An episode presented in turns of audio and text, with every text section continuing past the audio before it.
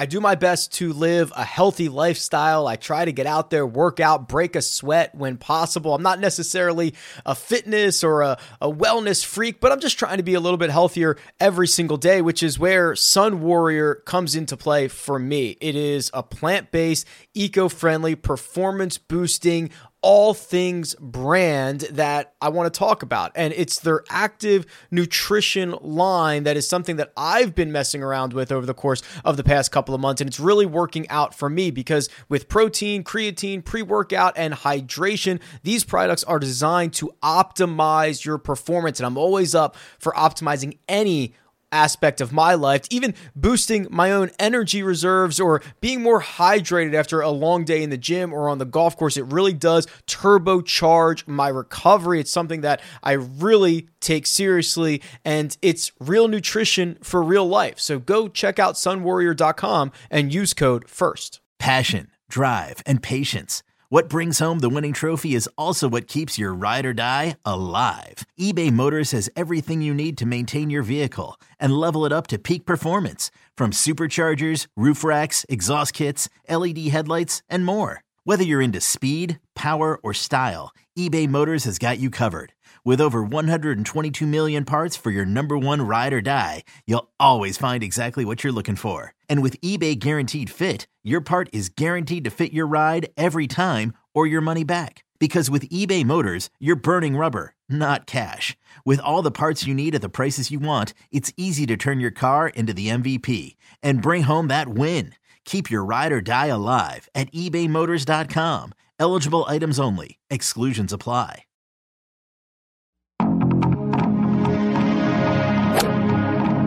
Freaking first cut. Golly.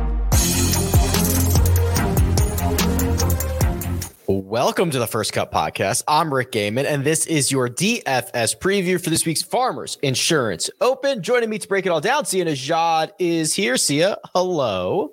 Rick and Greg, I want to apologize to you both. I sent you what I thought was going to be the optimal lineup last week on Monday. It turns out it was not the optimal lineup, but good news. I've already sent you what I think the optimal lineup is going to be this week. So let's get excited. Yeah, I do not have an extra $33,333.33 in my bank account, Sia, and I blame Sorry. you entirely for that. Yeah, well, it was it was kind of my bad. I had a lot of confidence going into the week. That was supposed to be our three way split of one hundred thousand dollars. Greg DuCharme is here. Greg, uh, I already spent my thirty three k. I hope you didn't spend yours. Uh, well, I tried to wait for the you know the the balance to get in there. I, I don't have that much laying around to float. So fortunately, I only spent a little bit of it. But I know it's okay. I know Sia will make up for it this time. Okay, Sia. No pressure or anything like yeah. that. Um, Wednesday, if you haven't heard by by this point, the golf tournament starts on Wednesday. Okay. So Sia, I don't know if you're a Wednesday morning tinkerer where you wake up, you roll over, and you're like, oh, let me do let me do you, you better not wait around this time. Yeah, I mean it's funny about tinkering because the West Coast allows you to wake up. Here, here, those of us on the East Coast, it allows us to wake up and, and mess with our lineups one last time. But no, I won't be doing that, and I'm excited for Wednesday golf. I you know, listen, I, I get why we don't have Wednesday golf, and because we want to make sure we get two days on the weekend. But I think this is pretty cool. A little nuance early in the season can't hurt anybody. I think they should do this throughout the entirety of the NFL schedule, Greg. That's always been that's always Ooh. been my thing. So the reason the reason the PGA Tour does this is they don't want to go up against conference championship Sunday, which is smart. It's like the most watched Sunday of football of the entire year. Don't put a great event like the Farmers Insurance Open final rounds up against that. Just don't do it. I think the entire fall and up until like Phoenix should be Wednesday through Saturday. Yeah, look, I mean, you still end up dealing with a little bit of college football, which is a, a, problem, but you're talking about the lesser of two evils.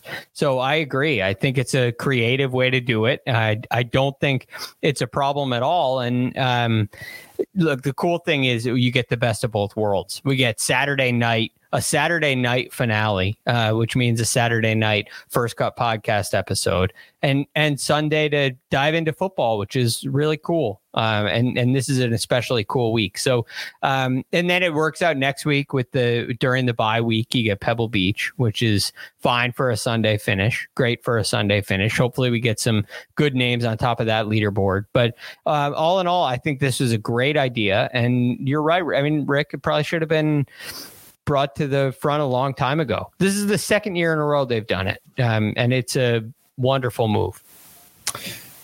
Not one, Sia, but two separate golf courses. We should be pre- prepared for this though, because we got a course rotation last week, three different courses. We don't need to get all that crazy this week only two the north course at torrey pines and the south course at torrey pines. Each golfer in the field will play one round at each and back to our standard 36 hole cut before everybody goes back to the south course for the final two days. So three rounds at the south one at the north. We should be ready for this yeah, we should be ready for this. And and we get the benefit of three days on one course, that being the South course, the harder of the two courses, the more lengthy of the two courses. So, you know, I, I think everybody would agree, you know, while we want our players to do really well on the North course, the one day they're on there, we will be squarely focused on the South course. And that means, you know, driving distance off the tee, um, long irons, short game. Uh, that's this is a big boy course for sure. So I'm curious to see what y'all's selections are because I, I know that sort of the narratives are, are going to go down, you know, one or two narrow pathways. And I just wonder if ownership's going to be condensed in those areas. Uh, let's start with the South course here, Greg. And uh, if you're watching on YouTube, I'm showing my website, rickrungood.com. It's showing a course key stats model. It shows how important or how correlated to success driving distance has been over the years. And when the South course is playing 7,700 yards and a bit more, makes a lot of sense. But that's not necessarily the only way, Greg. Uh, we kind of talked talk about this a little bit at major championships. Patrick Reed just short gamed this thing to death when he won it. Yeah, and I would go even farther than that. You look at um, not only Patrick Reed, but when Justin Rose won, he talked about not really knowing where the ball was going. Mark Leishman in the final round of his victory only hit three fairways. What round. Right, and, you think about um, uh, Tiger Woods, who has won many, many times here. Obviously, uh, a a legend when it comes to short game. Uh, you think about Phil Mickelson, who's won here as well. Phenomenal short game player. I, uh, Brandt Snedeker won here in kind of an odd year, but yeah, um, you know that doesn't come from just distance. And the thing is that really stands out to me, and this is what's so different than what we've seen the last three weeks, you really do have a lot of longer clubs coming into these greens. Not only is it long on the on the ground, but it's not exactly uh, playing at altitude, right? It plays all of this distance. It it plays long, L- literal sea level, right? It's it's sea level, and it's the it's the west coast, right? It can get it can get cool out there. Um, it can it can get windy, so it is a bear of a golf course. And then you also have a lot of bunkers and guarding the front quadrants of greens and little ridges and sections that uh, make uh, accessing the proper level really difficult. And so, all in all, that means greens are going to be missed. They're going to be missed from long hitters. They're going to be missed from short hitters, and it, it brings short game into the forefront. And so when I evaluate Torrey Pines, I think it um, it has kind of been the the accuracy aspect has been overplayed a little bit. I, I view it more as a scrambling style golf course than uh, than a driving accuracy. And I, I do think distance is really important. You need to make birdies, even though it's long and, and even though it's difficult. You need to make birdies, and distance really helps with that. It just opens up more opportunities. But short game is a huge factor. Scrambling is a huge factor for me this week. When I play the South Course, when I miss the fairway, which is often, I have learned just taking a wedge and getting it back to the fairway is the only way that I it's a it's like a half a stroke penalty to be in the rough for me. And then if I try to advance it, I might as well take the full stroke penalty. Yeah. Um, well, you're lacking one critical aspect. more some, than to some more than one. um, well, one of those. If, if you actually go back to your model, I, I found this to be very interesting. Um, I don't know if I've ever seen this before where it stands out to me, but the second one down in that left hand column is club head speed. Yeah. Uh, club head speed. So, what it, that means that there's only six golf courses in your database where club head speed's more important. That's exactly right. Yeah. And you're right. It, it, it is very rare to see it like on the top of the list over here. Yes. And and it makes a lot of sense because when you hit it in the rough at your club head speed, uh, you can only hit a wedge out. But Ouch. if you right that i mean that's that's what happens. But when your club head speed goes up all of a sudden well one you're closer to the green. So less uh, you know less club is required. And then you you have more strength to be able to uh, get get less club through the ball through the rough or more club through the rough i guess and and the, some of these guys can hit long irons out of the rough a, a lot easier so club head speed and distance being both on there makes a ton of sense um, but it still it doesn't make it easy for the long guys. Yeah, that passes that passes the sniff test when the model comes out that way. Um, you mentioned the other course, Sia, the North course. This is historically the easier course. Now they've done some work over this in the last handful of years. Both the South and the North are par 72s. The South last year, the hard one, played to a 72.3 so a third of a stroke over par. The North course played to a 68.7, which is what three and a quarter strokes under par. So there, there is a big difference, and you got to make your hay on the North one, would think. That's the thing. And I wonder how weather is going to factor in here too, because from last I heard, you know, Wednesday, it is going to be quite a windy day. And, and this is really me asking the question because I wonder where the advantage is uh, when it comes to the harder course versus the easier course. Because obviously you want to pile up the birdies when you can on the North course. And, and I'm, you know, I'm going to lob this back to you and Greg. W- where would you rather be with extremely windy conditions? I think this is the this is like the million dollar question. Would you rather play the hard course on the easy day or the easy course on the hard day? And I'm not sure there's a right answer to it, but because both of them, the thing, the other thing is, and Greg, you're you're better at this than I am a lot of the course rotations that we get, the courses are not really all that close to one another, or they're kind of spread out, or one is more exposed, or one is whatever. These two are literally on the same plot of land right next to one another. So I don't think you're going to get a, you know, if it's windy on on the uh, on Thursday, for example, it's going to affect both courses. It's just going to be, would you rather play the easy course on the hard day or the hard course on the easy day? Right, and I agree, it's a difficult question to answer, but it, it's not like the RSM where you have the plantation course and the seaside course. Right. One is called the know, seaside course for a reason. Right. And it's much more exposed. You don't see that here. Um, but the this is even more difficult in this because there's such a big difference between the two. And where, yes, you'd like to have the North Course where you can go make a bunch of birdies. You can shoot 77 and a lick on the uh, on the South Course on a on a difficult windy day. Uh, it can happen so quickly. So you can really you can wipe out all the a- action. So Sia, for me, I, I don't really look at either side having that big of an advantage. Um, I I think. I mean, if you can handle the south course in the wind and get around it uh, uh somewhere around par, then that would be your preference. But there's just such a high risk of going out and shooting 75, 77, you know, and and undoing all the great work you may do on the North Course, mm-hmm. um, or it puts a ton of pressure on your round on the North Course. So I I, I don't look too much into that. I, I don't think I'm going to lean one wave over the other um, for that reason. Fair enough. I, I think we should talk about some golfers. Um, we'll go through each of the pricing tiers, find some guys we like, probably some guys we don't. But first, we're going to take a quick break and hear a word from our partners. You hear that? Your dog knows spring is coming sooner than you think. Dog walks, dog parks, playing fetch, all the stuff your dog loves to do with you. But the warmer weather also means that fleas and ticks are coming back.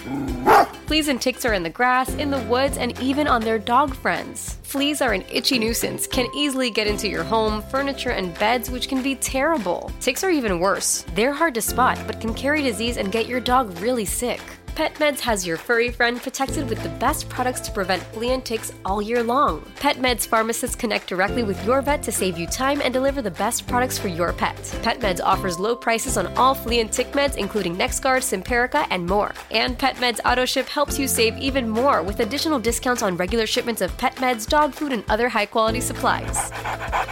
So get ready for all the spring fun now. Visit petmeds.com and use promo code PODCAST to save 40% on your first auto order. That's petmeds.com and promo code PODCAST.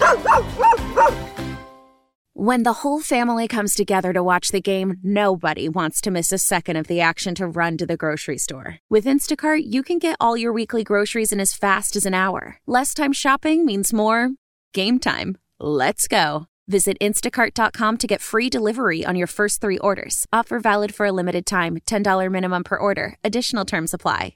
And we're back. Here is the cheat sheet at rickrungood.com. We'll start in the $10,000 range, but in this case, it's an $11,000 range. Jon Rahm, 11,600 leads the way. Tony Finau, 10.5. Xander Schauffele, 10.3. Collin Morikawa, 10,000. Sia, I'll start with you.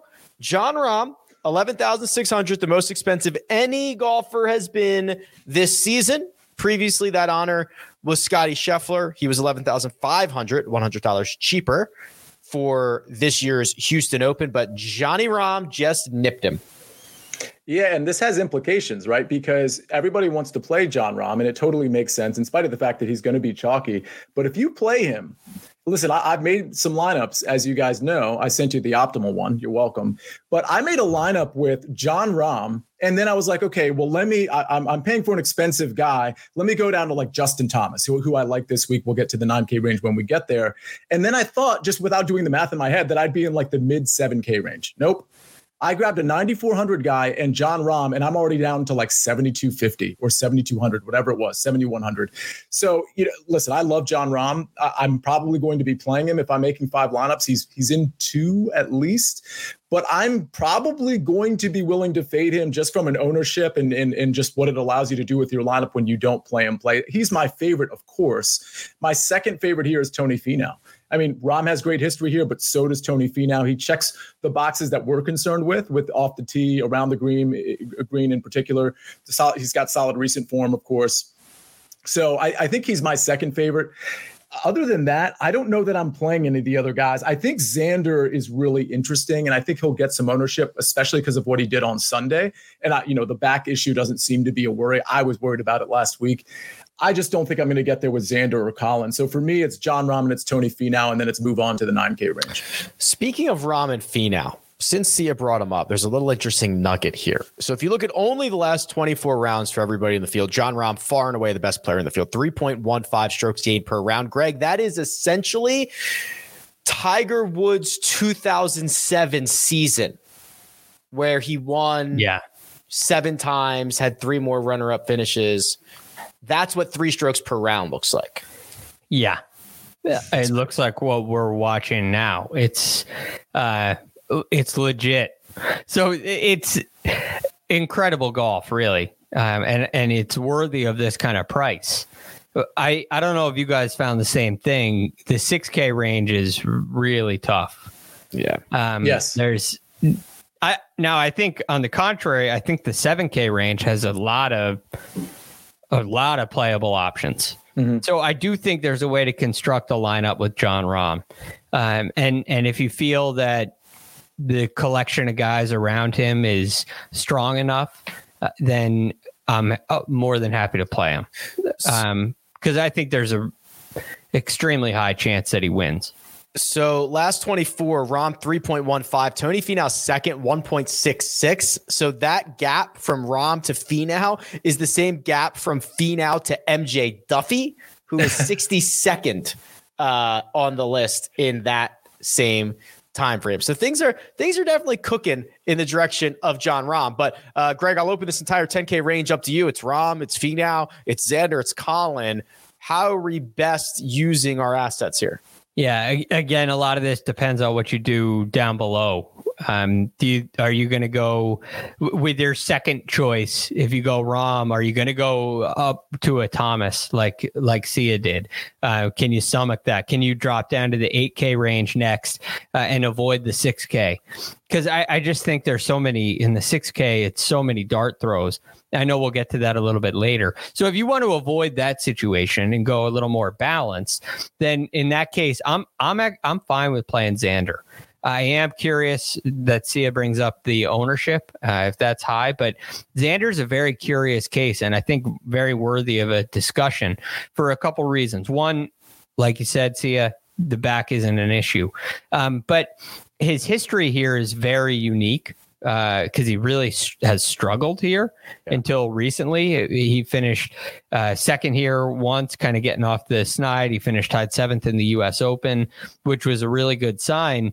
And I, I just want to know if he's kind of over whatever the San Diego curse the you know the hometown curse was on him because it didn't really make sense missing three cuts in a row the first three outings here uh, a t25 and then another missed cut like that didn't it doesn't make any sense what we've seen recently makes a lot more sense and when i look at xander um it, he is the um, epitome of a well-rounded game obviously Jon Rahm is right now too. But I, I, and when I look at Xander's short game, it's so good. Uh, he's always one of the first guys I go to in a in a short game contest.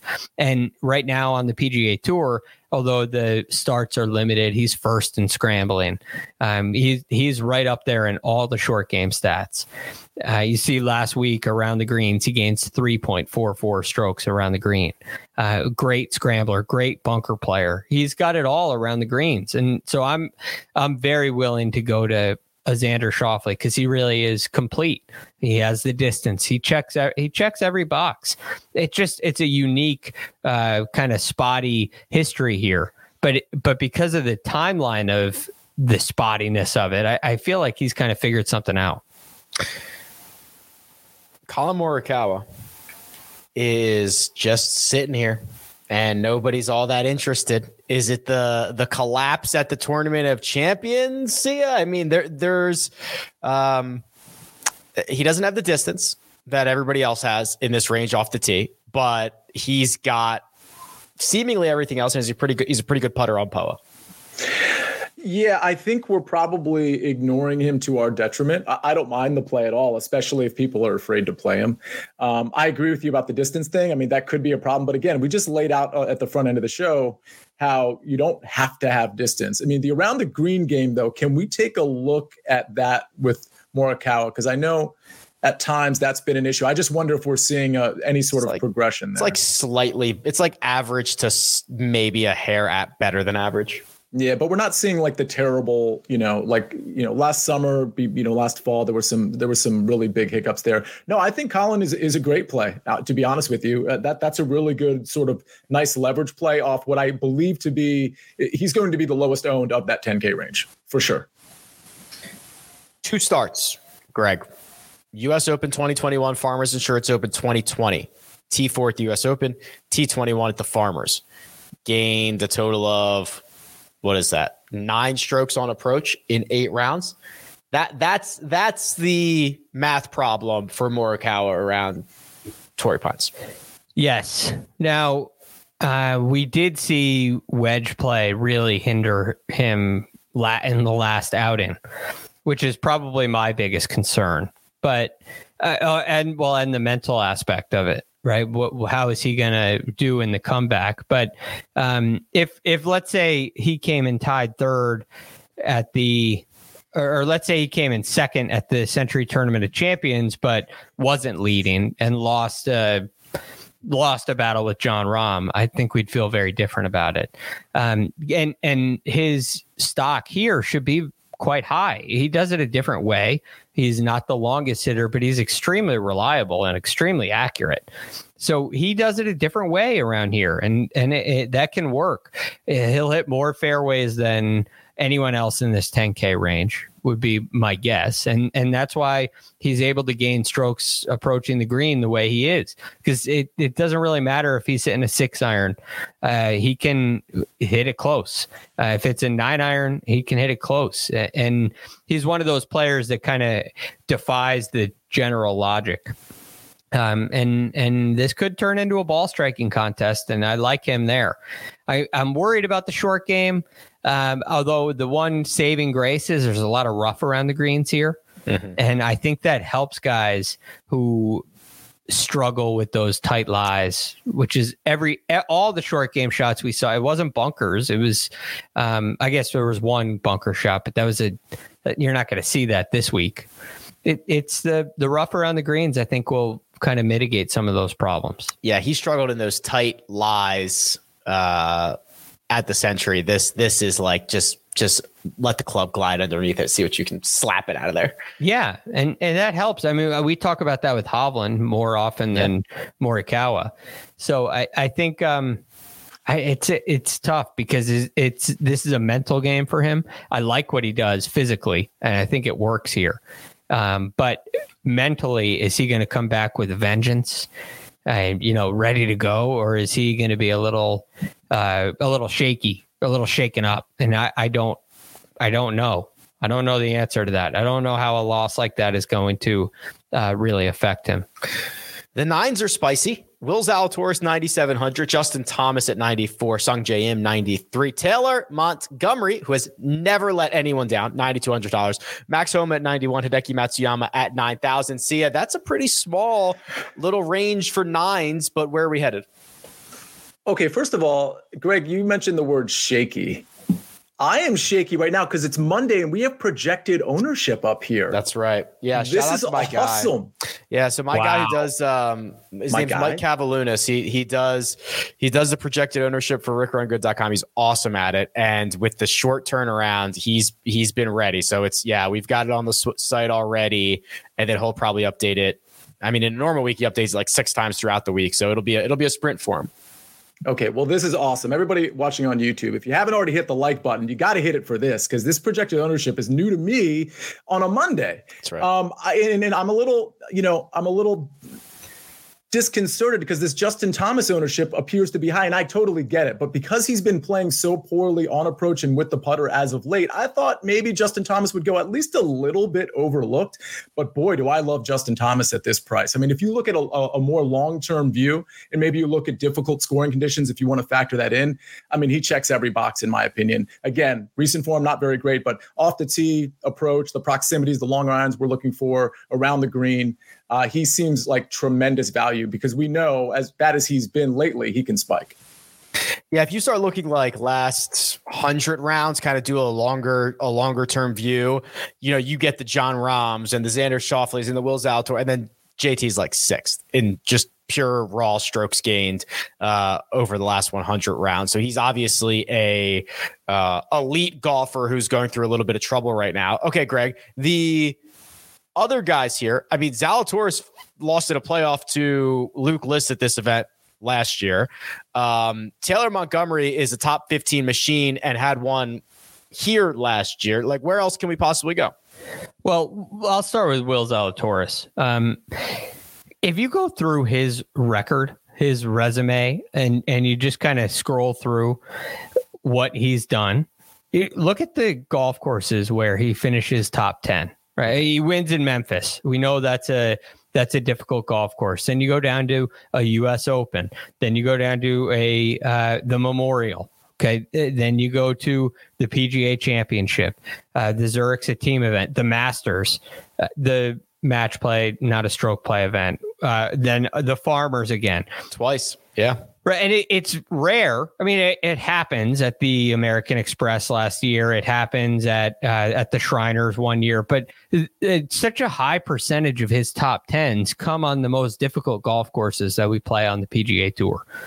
And the the one thing I know he's made some changes for for his back. And do we worry about that at all? Is, is he all of a sudden not going to be able to handle a style of golf course like this? No, I, I don't think so. I, I really feel like in this kind of setup, Will Zalatoris is underpriced.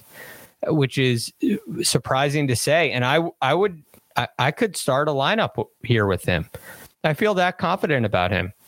Um, I would rather have Zalatoris than Morikawa. Uh, I would rather have.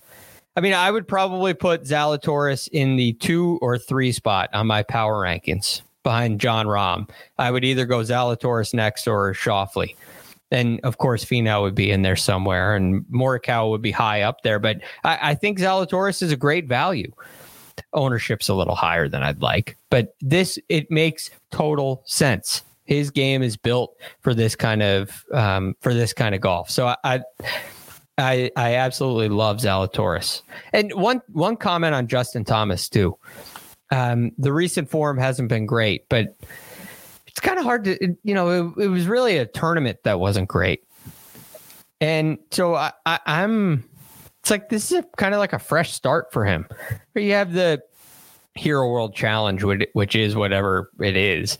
Um, are you going to really judge this on the CJ Cup that was at the end of October and and one Sentry Tournament of Champions that didn't quite go his way? I mean, I would hardly call that poor recent form. Um, it, it's not great, but I, I don't think we're in a you know troubling situation with Justin Thomas.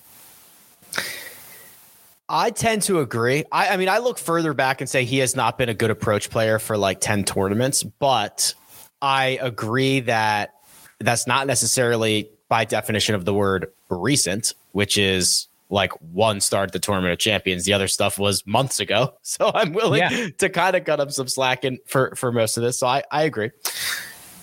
Anyone else in the nines? Max Homa back in action for the first time since the third place finish at the tournament of champions. I love Max Homa. I do again? too. Yeah, I mean, it, it, was good. I said I love Max Homa. In the 9K range, it's Justin Thomas and it's Max Homa for me. Um, I mean, you know, that he's going to be good putting here. The approach game has been great. The length is pretty good for Max Homa. The price is great. Uh, you, I, I, don't want to say he's underpriced, but this is certainly good value at 91. Look at his short game. Yeah. That's the difference maker to me. Max Homa, um, it, again, is not the longest hitter. He's not too short by any means, but uh, he's had uh, you know an okay record here. Not great, but I, I, think the short game is something that's been missing, and it's dramatically improved. So uh, he's got to be licking his chops to come and play here. The only problem is everybody else thinks the same thing. I've said I said this before. I've told this story before. We had Max. I don't remember when we had Max on the podcast. At this point, it feels like ten years ago. It might have been 18 months ago. I really have no idea. But he was like, Yeah, I need to fix my short game. Like my around the green play sucks. I see it in the stats. I feel it when I'm out on the golf course. And to see how he has gotten so much better since then is like I, I, love that, right? The guy was like, yeah, yeah, I identified a weakness and I went out and I worked really hard at it, and it's showing up in my game. And uh, his coach Mark Blackburn, when he won uh, the Wells Fargo last year, in, in the rain in DC. Uh, I spoke with his coach, Mark Blackburn, and he said that his short game was really improving and it wasn't showing in the stats just yet, but it will. He's you just just keep an eye on it and and it's you're going to start to see it improve and if you go back and look through this at the wells fargo he lost three and a half shots around the green and it, that's kind of it the rest of the year it was like an immediate turning point. He, he, lost mildly at the PGA and then gained in four in a row and then lost a half a shot at the Open and then gained in three in a row and was basically level at the Tour Championship and then gained in three more in a row. So, yeah, I, I think it's safe to say that that short game improvement is real and it's going to go a long way for him this week. Let's continue this conversation with the guys in the 8K range and then find some real value at the bottom of this board. But first, we're going to take a quick break and hear a word from our partners. Imagine the softest sheets you've ever felt. Now imagine them getting even softer over time. I'm here to tell you about Boll and Branch sheets. In a recent customer survey, 96% replied that Boll and Branch sheets get softer with every wash. They're made from the rarest organic cotton and designed to get even softer over time. Try their sheets with a 30-night guarantee plus 15% off your first order with code Odyssey. So head to B-O-L-L and branch.com today. Exclusions apply. See site for details.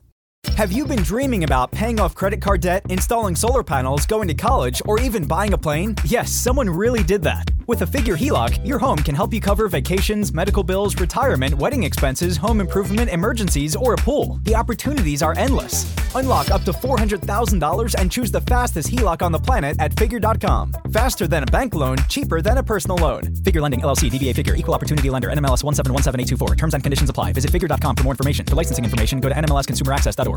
And we're back. The $8,000 range. Siwoo Kim, Jason Day, Sahith Theegala, Mav McNealy, JJ Spaun, Cam Davis, and we round out the whole thing with Keegan Bradley, the Desert Fox, Adam Hadwin, Justin Rose, Hayden Buckley, remember him from a couple weeks ago, and the defending champion, Luke List. Okay, see us spend our money, please. So what's interesting here, and again, I'm looking at ownership, which I realize can change. We, we still have, you know, uh, plenty of time, at least a day and a half before this thing tips off. Jason Day is interesting to me because I would have thought he would have been the most popular guy in this range. Me too. And, and and and again, this might change, and his his ownership might go up. But he, I mean, everything is clicking for Jason Day, right? I mean, he, he, there's very good reason for him to be popular. So I think that's probably my favorite play in this. And, and he's got a good history here too, but that's probably my favorite play in this range, especially if his ownership is going to be like sub 15%. I was going to say Cam Davis as another play. But if the ownership's going to be like, I thought I was going to be like, okay, I'll go back to Cam Davis one more time while everybody sort of falls off and goes to Jason Day or Mav McNealy. I'm not playing Mav McNealy this week. I can tell you that right now. But I planned on playing Cam Davis. I'm just not going to if he's going to be popular. So for me, it's probably listen, the way I've built my lineup so far, I'm actually skipping this range in large part. Uh, like I'm going with two high end guys and I'm going down to the 7K range, but it's it's probably Jason Day and Hayden Buckley for me. Yeah, there's actually a lot of good options here. So Jason Day, the, probably I think there's three guys with like elite course history. It's obviously Jon Rahm. I think Tony Finau falls into that category. Jason Day clearly falls into that category. Uh, a lot of people going to McNealy. He's been phenomenal, like six straight great events. He's the best putter in the world on Poa annua. It's West Coast golf. Everybody knows it. So there, there's there's a lot of steam going for McNealy here. But but Sia's right, Greg. I mean, Cam Davis, Hayden Buckley. I, I actually think there's an argument to be made again to just go right back to Adam Hadwin. There's a lot here. Yeah, I don't like Hadwin quite as much. Um, but Justin Rose had a great week last week. He's won here. Uh, um, and and I think even though his game has been really spotty, he's an option this week uh, especially with really low ownership. But the J- Jason Day is to play. I mean, he's projected at, at 10%. He should be in everyone's lineup. I mean, he is, you- he's like you build your lineup around him. Uh, I, I, think I think that'll definitely go up by the time we get mm-hmm. to lock. But you're you're right. It's it's seemingly a no brainer. Are you surprised at all that Justin Rose is allowed to play the American Express, being a Mastercard guy?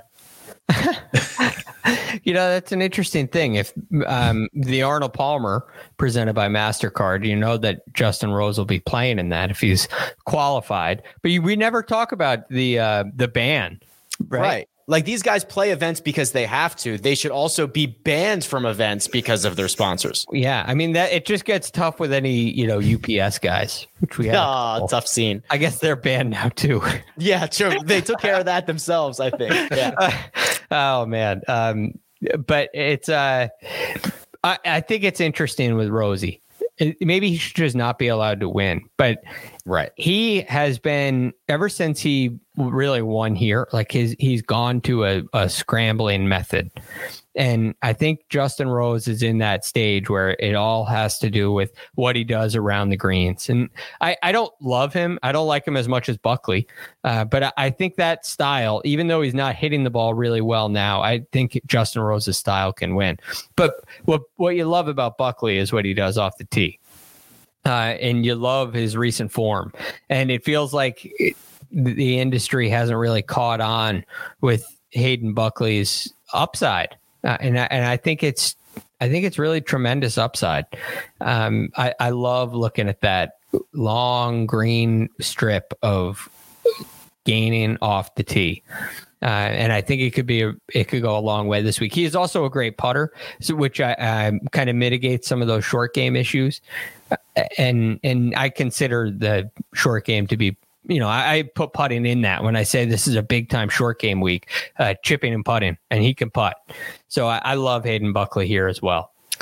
I also love looking at that streak of gating off the tee that dates back nine months. The last time he lost strokes off the tee, the Valero Texas Open. So that was April of last year. So we're coming up on that. It is such a beautiful sight. And now you go to a golf course that demands kind of greatness off the tee and he can he can give it to you. And yeah.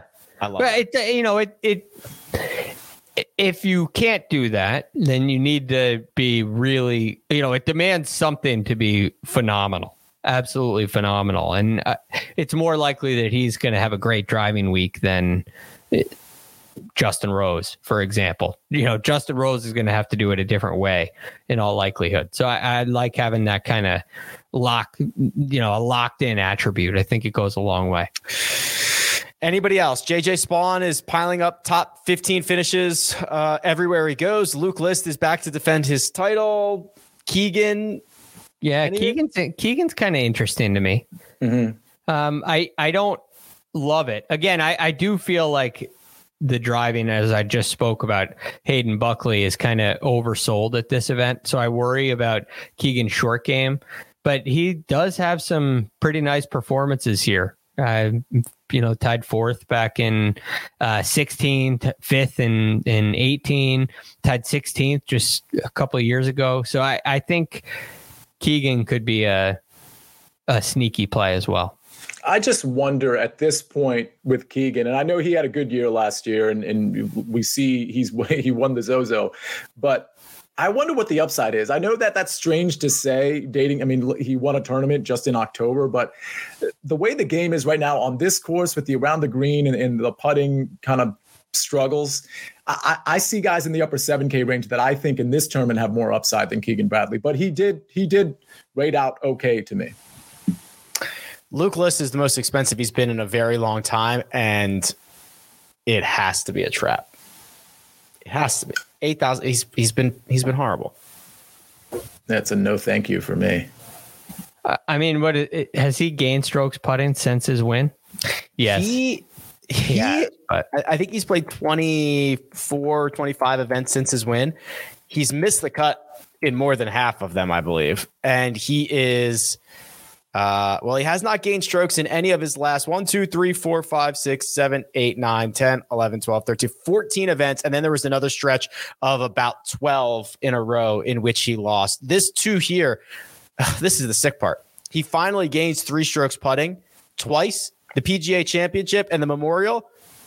Didn't even get a top 25 out of either one of them. Yeah. Problem. Problem. Big. Uh, I'm staying far away. And I probably said the same thing last year, and he won. That's true. yeah, but uh, I'm staying far away. Seventy nine hundred dollar range. Pendrith and Wyndham Clark at the top. It goes all the way down to a gaggle of golfers at seven thousand dollars, even including Aaron Baddeley, Callum Tarren, Lanto Griffin back Matti Schmid, who had a good week last week. Uh, I don't know where we're at. Sia, we'll start with you. Yeah, you know, seeing Johnny Vegas's name that that is intriguing to me. But I'm going to skip right over him. There's a lot of names that we're going to like in this range because it's a big range. So I'll give out four names. Wyndham Clark, I like a lot. It looks like he's picking up some ownership, and, and it makes sense, right? Ball striking very, has been great for him. The very approach play, POA, very strong POA putter as well. Right, very strong on POA. The approach game has been you know, very good. It regressed last week in a, in a pretty big way, but I'm not really worried about one week. It did look like it was trending in the right direction prior to that. So I like Wyndham Clark. Uh, Thomas Detry is another guy I think is projecting really well. He's kind of on an upward trajectory. And for the record, on your adjusted fit model, Rick on rickrungood.com. Yeah. He's somewhere, you know, some somewhere high up there. Not not like top five or anything, but he's up there. So I like his potential. Patrick Rodgers might be my favorite value in this range. Um, he's picking up some ownership, but it's nothing super crazy. I think he's an excellent course fit. Another guy that's good on POA. Um, I looked at his weighted off the tee stuff and around the green stuff, and those rated out really well. So I that's up to me. If you're if the weighted stuff is rating out well, like that's that's a big uh, leg up. So I think Patrick Rodgers has a shot to like really flourish in this tournament. And the last guy I'll mention, he's right next to Johnny Vegas, is Callum Tarren, a guy where I think the ball striking is trending in a good direction. Um, around the green can be an issue with him. Putter can get hot. I just think I'm I'm playing the potential card with Callum Tarren. Yeah, he um he actually I think played better than that missed cut last week indicates. He was I can't remember if it was Friday or Saturday, but he started like bogey bogey double or something and played himself out. But other than that, he was pretty strong uh, for the vast majority of the week. Okay, Greg, the 7K range full of our guys. Uh, where are we yeah. Uh, I I love Wyndham Clark too. I, I think uh, you have a great driver of the golf ball and a great putter, uh, which is also why I like Patrick Rodgers. So I, I am in total agreement with Sia there. The guy um, who is also on my list is Kurt Kitayama. Mm. Um, I think he makes a ton of sense this week. He finished 73rd and at the Sony.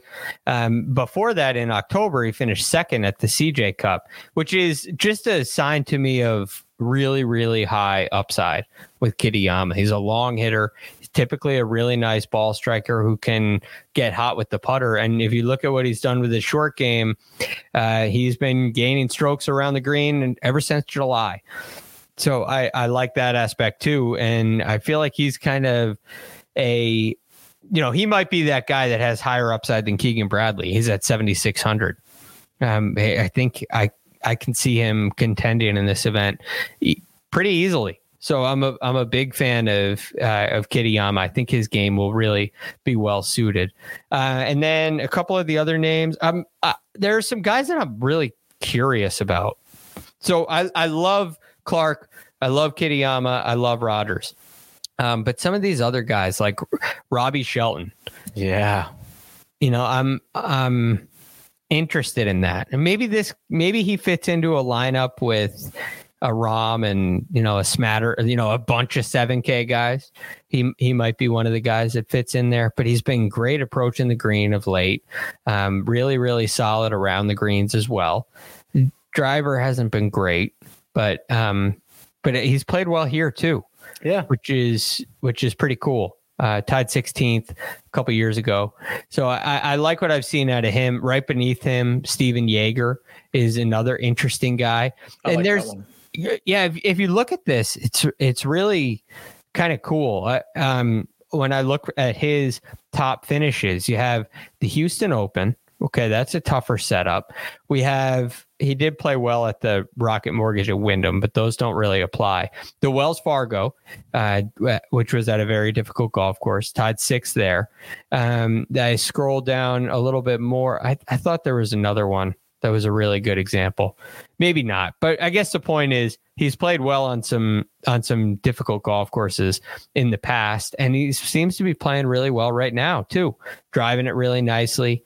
Um, he, short game's been all right. Uh, so I, I'm curious on him, and I think you may see a little pop out of uh, out of Stephan Jaeger, and then he has six. He, Jaeger has six Korn Ferry Tour wins. Doesn't wow. that seem like a ton? Yes. Yeah, too many. It's on. It's, uh, yeah, like not in a good way. Too many. too many. He's got to figure it out now, though. Uh, two other names I'd mention. One is um, Matthew NeSmith, who uh, has missed his last two cuts, yes. which obviously isn't great. But I'm looking at his metrics, and I feel like there's got to be a turnaround here soon. There's just got to be. He's too he's too good to be um, missing missing out on on cuts like this. And I'm wondering if when he gets on a tougher golf course, maybe that's going to suit his game a little bit more. Not going to have to quite fill it up and make so many birdies. He's played here three times. He's made the cut in all three, uh, and and he's at 7100. So I really like that. The last name I'll mention is another great value at 7100. Uh, S.H. Kim, who's definitely a little more volatile um, but has the ability to spike in every area and has been look at what he's done on the greens. I mean, he's been just a great putter.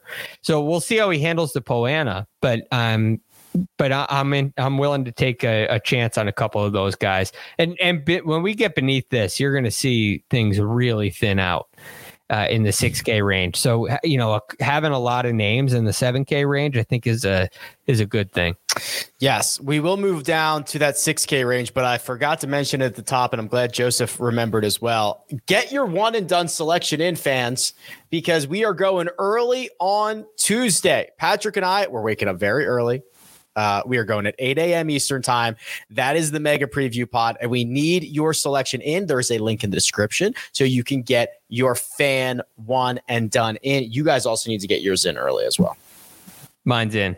Mine is in as well. Mine is not in. Tee times are out already, right? Tee times are out. All right. Sia, please just stay away from Jason Day for me. I was actually considering Jason it's Day. I don't because we know we know Mark is taking Jason Day. Yeah, I did too. You took him too?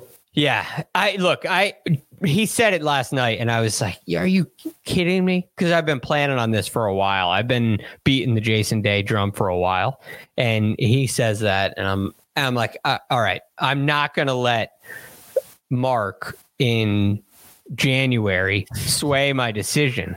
I, I'm not going to catch him in one week. I'm going to play my guy. I'm going to play my horse. Uh, I don't. It's Jason Day. I don't want to crush Jason Day's upward trajectory, so it's very likely that I do not select him. All right, thank you, Sia. I did let Mark adjust my a pick in January, so I did not go Jason Day, but I probably should have. Six thousand dollar range.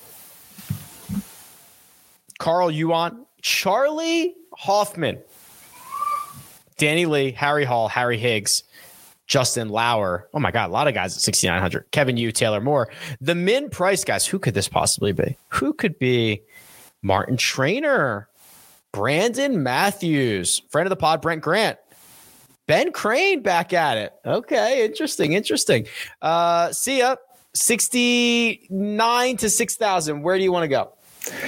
I'm a sucker for Ben Crane for some reason, but not in this particular setup, not this tournament, uh, especially not on a long course. I, I don't like this range at all. I will say this though, because we want to get guys at the top. Uh, you know, uh, my, this is I'm going a little afield, but I promise I'll only do this for 30 seconds. My best lineup last week was a four out of six. It had Jon Rahm and Tom Kim. It like cashed like very comfortably in the 33 SE. It's not like I made it. I think I doubled up. I like so I won like 66 bucks on it.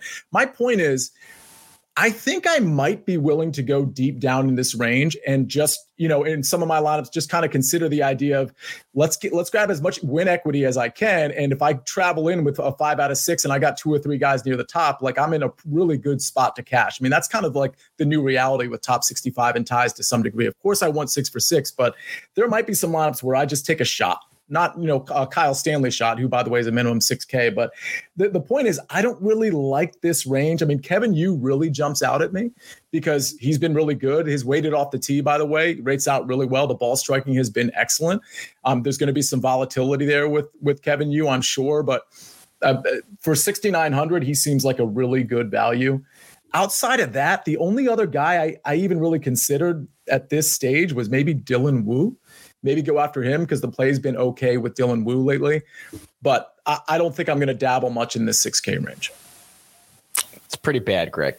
I'm not, I'm, yeah. not, I'm not even going to sugarcoat it. It's it's pretty bad. Yes, and it, it it's so top heavy. That's the thing. This is. I mean, I expect to get a little rough 6K range in some of these events where things are um, you know, it, it, in the middle of the summer when everybody's taking events off and we get some Korn Ferry Tour guys and, uh, you know, the, this isn't what you expect, but because the top is so heavy uh, and you get down here and, I mean, I was scrolling. I went. I clicked every name. I was like, uh, "This isn't going to work," uh, which is the eye test. And then you look at the number, and I can't find anything. Now, I do love Kevin Yu. Um, and I've been on this guy. Uh, I've been mm-hmm. basically just playing him every week, and it's worked out pretty nicely. I, so I'm I'm fine to go back to Kevin Yu. Uh, other than that, there were two other names I was like maybe okay with. Uh, which one was Tyson Alexander and hmm. one was Justin Lower. Uh, but it's my uh, immediate thought as I'm clicking through, I get down into like 6,200. And well, th- uh, this is uh, this is avoid at all at all costs. That's where that's where we are with this range. It's like I, I'm I'm either going to be guessing or it's avoid at all costs. But some of these guys are going to make the cut. Some of these guys are going to play well. Lower, uh, Lower made the cut last week, finished 41st. He actually got off to a slow start, was pretty good on Friday, Saturday, and Sunday. He had a great fall. I think he is kind of objectively just one of the better options in the 6K yeah. range. I think just all things considered, he's gained a stroke per round over his last 36. I think Doug Ghim, if you were ever going to take a flyer on somebody, Doug Ghim is at least a little bit interesting. He has not been good. Don't get me wrong, but he is. Uh, when you look at golfers on po on POA versus their baseline, he's got like one of the biggest positive splits. So maybe he can find a little bit of magic on these greens, but there's really not a ton of other stuff. Like I like Tyson Alexander's game, like you mentioned, Greg. He's coming off of a missed cut, but I'm okay going back to him. Um, that's that's basically it. I mean, the the thing about uh, like Tyson Alexander has one really good event uh, back at the Houston Open where he came in second. Uh, and that's it. And it's like, where we just uh, am I going to hang on that and, and, go back to that? But to Sia's point, um, uh, if you're going to go stars and scrubs, which it it can work if you hit on a Rahm you hit on uh, you know your secondary guy, and uh, 6500 really frees up a lot of space, a lot of cap. Um, and and all you know, all these guys we were mentioning are at 6900. So you're kind of in a position where you're going to go with uh, a 6900, a 7000, a 7100 to get Rahm and another star in there, and you're now you're running a, a really big risk of uh, three out of six, right? Just a total a total loser. It, it can be because you have to take on so much risk down in this range. So I, I mean, I, am okay with going down to a Tyson Alexander to free up a little space, give you a little bit of breathing room, and get some more guys you're comfortable with uh, up on top. Two guys for me to mention that I think I would at least be willing to grab if I'm doing that. Let me just jam really like five out of six that are really good. Um, Dylan Frittelli and Austin Smotherman don't rate out horrifically for me. And, and we've seen both of them actually kind of reach what we think their potential is and, and have you know some some decent runs at it.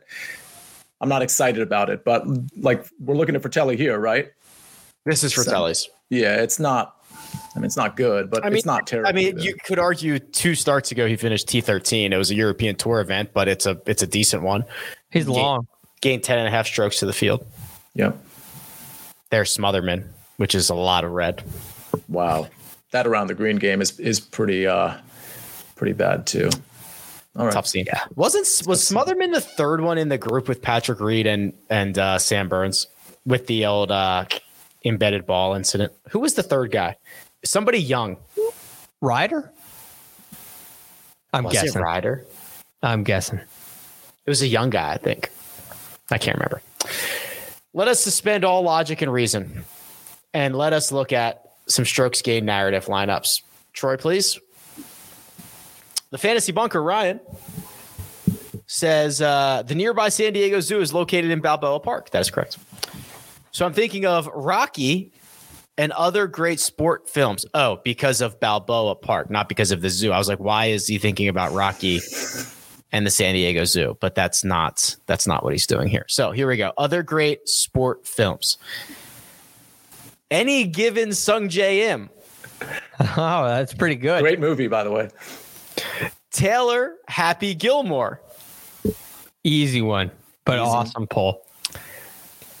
Martin, Mart, hold on, let me get this right. Martin Cup Laird.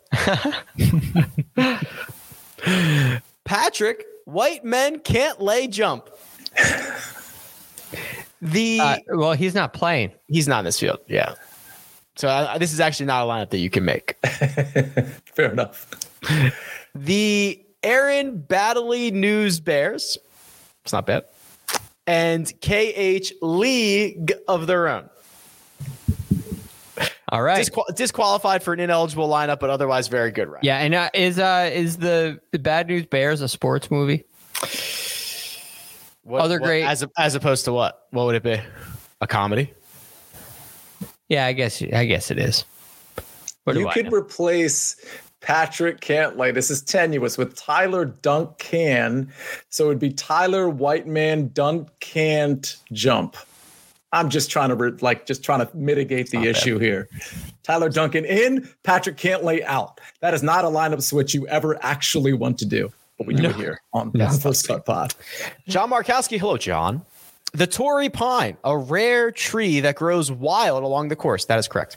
Here are other rare things. Ha. Seeing Paul Haley's comet. Like that one. Adam Filet Min Long. oh, rare in a different sense of the word. yes, Justin, a rose without a thorn. Very rare. Trevor, this is a stretch shot. Trevor, a non-orange traffic cone. Trevor cone. Jason, a sunny day in Seattle. And Benny, hole in on. All right, those are Yeah. pretty rare. Yeah, th- yeah, they're rare. Tough. This is a this is a tough one. It's a very tough one. And hey, it's better than I could do. Yeah, there's a reason that we don't submit these, Greg. Yes. Thank thank the heavens. Yeah, we'd have to get paid a lot more to put ourselves out there like this. Anything else before we go? Keep I'm an eye on the weather. We'll be back in like 13 and a half hours for the mega preview pod. So Quick turnaround. quick turnaround. Get the picks in. Place your bets, set your lineups, make sure your one and done selections are submitted. Don't wake up Thursday morning wondering what happened. Okay.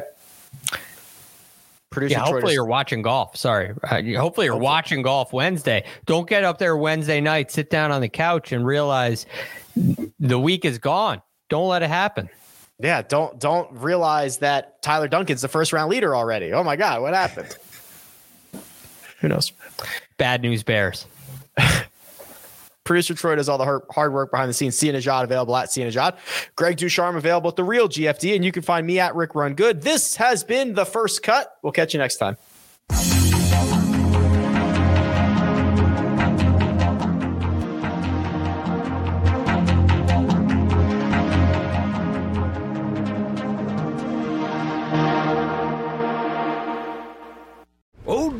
Winter here. If I had it my way, it would stay winter all year long. Short days, wind chill, black ice, and a good polar vortex. Oh, heaven! Wait, is it getting warm in here? Your cold snap is over, Old Man Winter. Spring has arrived. Spring. Spring is here, which means it's the perfect time to get away in the Hyundai you've always wanted. Visit the Hyundai Getaway Sales Event, where you can get great deals on all of our award-winning Hyundai models, like the tech-filled Tucson and Kona, as well as the spacious Palisade. Enjoy wherever you go with the peace of mind that comes with America's best warranty and three years or 36,000 miles of complimentary maintenance. But hurry in, these deals won't last.